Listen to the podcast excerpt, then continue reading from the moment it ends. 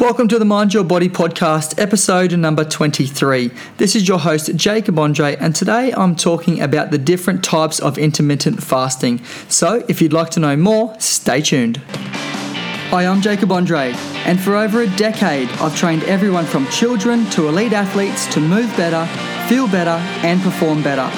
While a thorough understanding of fitness and nutrition is vital, underpinning that is mindset. And I've come to discover just how important it is. I've worked with literally thousands of people, and more often than not, it's the ones who win the mind game who succeed in the big game. So, how do they do it? This is the Mind Your Body podcast.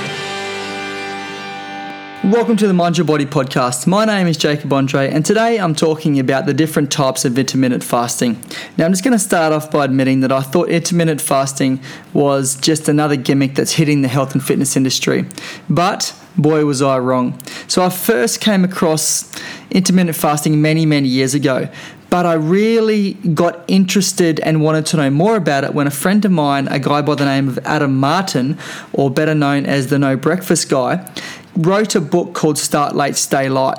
And I saw him promoting it all over his Instagram page, and I thought, I might...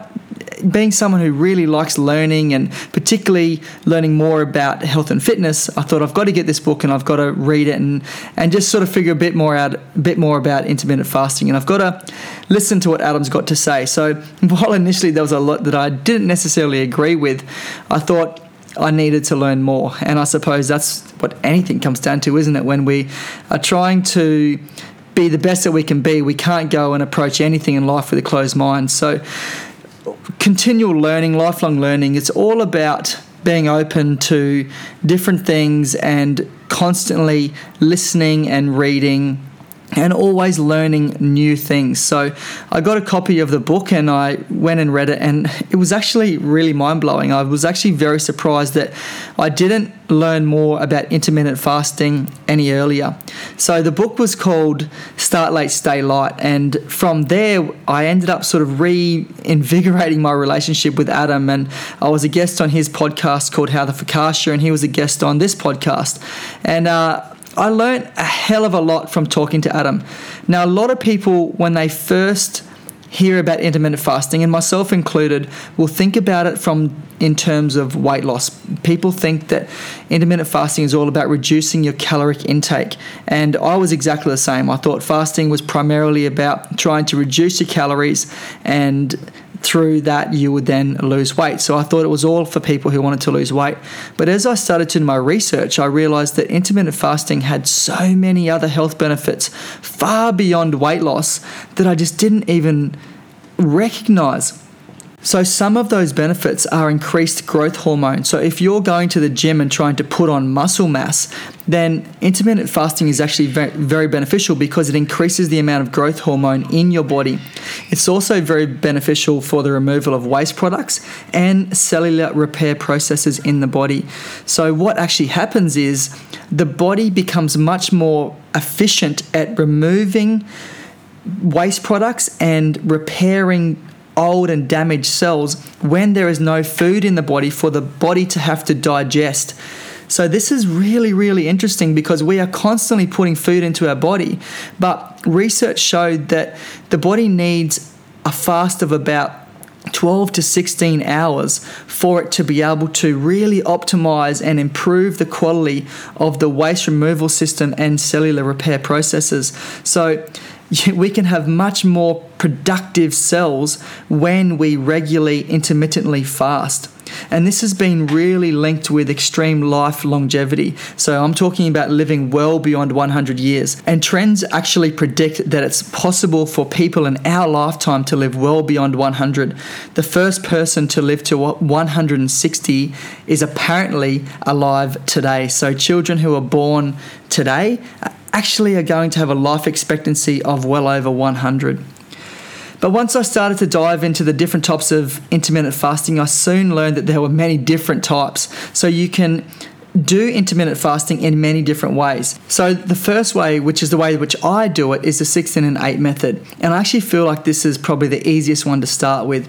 So it's much easier if you can do this one and back it onto your sleep at night. So whether you either skip dinner or you skip breakfast, because you're already sleeping for about 8 hours. So what's adding on another 8 hours to that? So it makes it much easier to do that rather than try and skip 18 hours in the middle of the day when you've already got 8 hours that you're using and not eating while you're sleeping.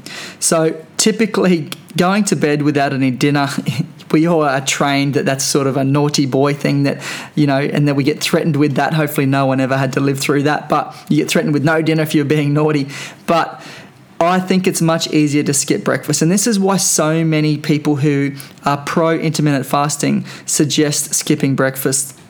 So this allows you to eat from about lunchtime through to about 8 o'clock at night, and then you go to sleep probably around 10 o'clock. You've had a couple of hours before going to sleep, and there's a lot of research around what time that you eat dinner before going to sleep, and it's suggested that you need about 3 hours before you go to sleep so that your body can digest all the food and absorb the nutrients and all those hormones which have been released in the body and to enable the body to digest food have started to slow down and remove themselves from the body. So it allows you to get a much more better and deeper night's sleep. So the second different type of intermittent fasting is a 24-hour fast. Now, when I was eating breakfast, lunch, and dinner and everything in between, I found it really, really hard to do a 24-hour fast. I remember in primary school trying to do I think it was a 24-hour famine, and we were raising money. And I really, really struggled. But even throughout life as an adult, I've tried to do 24-hour fasts, and I get to about lunchtime and I'm just about ready to eat a horse and chase the rider. But 24-hour fasts, after having done the 6 in and 8 method, have actually been really, really easy, because you're already not eating until sometime between 12 o'clock and 2 o'clock anyway. So once you get, if you get busy, you don't even have to be busy, but particularly when you are busy, you just kind of forget about it and you just don't miss food. And so before you know it, it's already 5, 6 o'clock and you've essentially done a 24-hour intermittent fast if you haven't eaten since 6 or 7 o'clock the day before. So 24-hour fasts are really good. I wouldn't suggest doing them too regularly, but every couple of weeks to months you can do a 24-hour fast, and I think they're actually a very good thing, but they're much easier to do once you're used to the 6 in and 8 method. So the third one is alternate day fasting, and this is where you fast every second day. So you eat on one day and fast for the next. Ultimately, you're eating for half the week, half the month, half the year. So as you can imagine, this has the potential to halve your caloric intake, but most people will gouge out on their eating days knowing that they won't get to eat for the next day. So it's for this reason that most versions of this alternate day method also restrict the number of calories that you consume on your eating days. So this is a more extreme method and certainly not one recommended for novices, but once you have attempted and got used to the 6 in and 8 method and you've done a few 24-hour fasts, then this is something that you can then take on as another method. So number 4 is the daylight method. And this kind of reminds me of Ramadan, this one, where you only eat during at night. So you don't eat during the daylight hours, except with Ramadan. Ramadan is only done for 1 month of the year, which is the 9th month of the Muslim calendar. But the daylight diet is very, very similar in a way to paleo, in that you can consume small amounts of raw fruits and vegetables during the day, but the main eating time is at nighttime when you feast during a 4-hour window. When you do feast, you're not eating any processed food, so it is still very much an unprocessed foods diet, very similar to paleo. The 5 and 2 diet is next. So this is where you, for 5 days, so you eat normally for 5 days per week, and then you restrict your caloric intake for 2. So this is not fasting as such. This is not you don't eat for 2 whole days. You restrict your caloric intake for 2 days. So it's suggested that it's 500 calories in those days for women and 600 calories in those days for men. And these 2 days don't have to be done in a row, which most people think, including myself when I first came across this one. So you can split the 2 days up throughout the week week. And for example, you might do one day on a Monday and another day on a Thursday. The next is a 3-day fast. Now, this is where we start to get a little bit more difficult. So I had a manager who was really promoting the benefits of a 3-day fast, and he used to say that by the end of the 3rd day, he would be so mentally clear. He just had so much clarity in his mind and so much energy that he just swore by it. Now, this is not the sort of thing you can do all the time. You might only do it once every 3 to 6 months, but he used to absolutely swear, as I said, by the 3-day fast and how good he felt. So this is a much more complex version. It's certainly not one for anyone new to fasting. I wouldn't suggest starting with a 3-day fast. But once you've been through the other versions and you're really starting to like your fasting and see the benefits to it, then a 3-day fast is a bit of a challenge that you could strive for later on, with certainly many health benefits. And the last one, which is not so much a fast, but the lemon cleanse diet. I just wanted to make mention to it, also known as the master cleanse diet. Now, this was popularized by Beyonce because she was in some magazines for having lost some weight, and people were saying, what did you do, when she was doing this lemon cleanse diet. So this lemon cleanse diet includes eating nothing for 10 days. So the only thing that you can consume is a drink made up of maple syrup, lemon juice, and cayenne pepper. Now, my partner did this. I didn't recommend it because a lot of people said to me, what are you doing letting her do that? That's so dangerous. She suggested she wanted to try it. Now, she said it wasn't for weight loss. I get a feeling there was probably an element there of wanting weight loss, but she wanted to try it in terms of cleaning her liver and her body, detoxifying and so on. Now, I've done blogs in the past on detoxifying your liver, and what I've come to realize is that you don't really need to do that. Your body, your liver naturally cleanses itself. So if you want to know more, go and check out that blog article on cleansing your liver. But this diet is a bit of a fast because you are not eating. So she said she didn't miss food during the process. The time that she did really miss food was more for the behavior. It wasn't that she was hungry, which absolutely surprised me, because it said that you go and drink that drink whenever you feel hungry to overcome those hunger and those cravings. So you can consume this drink as much as you like, and that is supposed to reduce those cravings.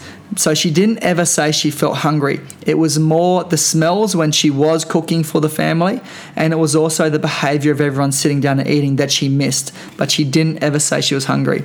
So going off track a little bit, there was also a blog article I wrote on the lemon cleanse diet, which you can search for on the blog over at jacobandreae.com. But I just wanted to bring that one up and talk about it, because it is sort of like fasting in that you don't eat. So I've only ever personally attempted the 6 and 8 method and the 24-hour fast method. I have seen incredible results with both of them, and I feel really, really good when I do fast.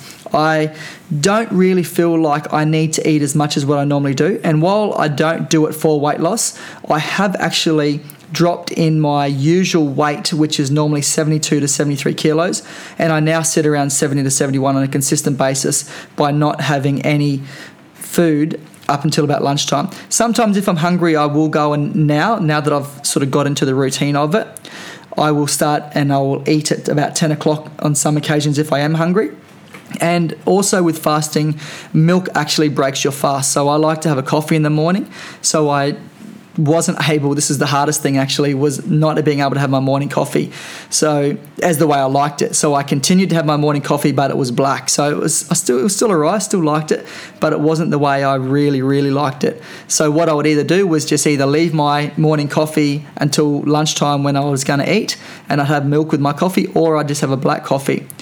But I have only tried these versions. If you've tried these other versions and you would like to give them a go, please let me know. I'd love to know what your experiences are. But intermittent fasting is a method of eating that can be combined with any diet. This is the one thing that really stood out to me as I was doing my research for this article and my next 5 articles, which are going to be a bit of a review on the most intriguing and popular diets in the health and fitness industry today. So diets such as the blood type diet, the DNA diet, paleo, the keto diet and the Mediterranean diet.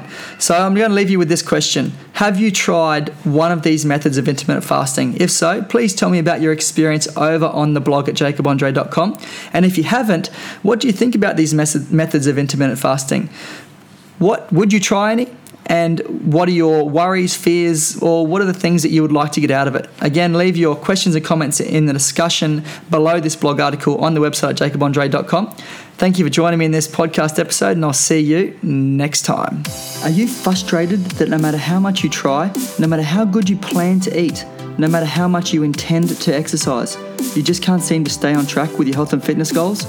Do you feel like your best of intentions to have more energy and feel better about yourself results in having even less energy and feeling down? What if there was something you were missing? What if eating healthy was actually enjoyable? What if you looked forward to exercise?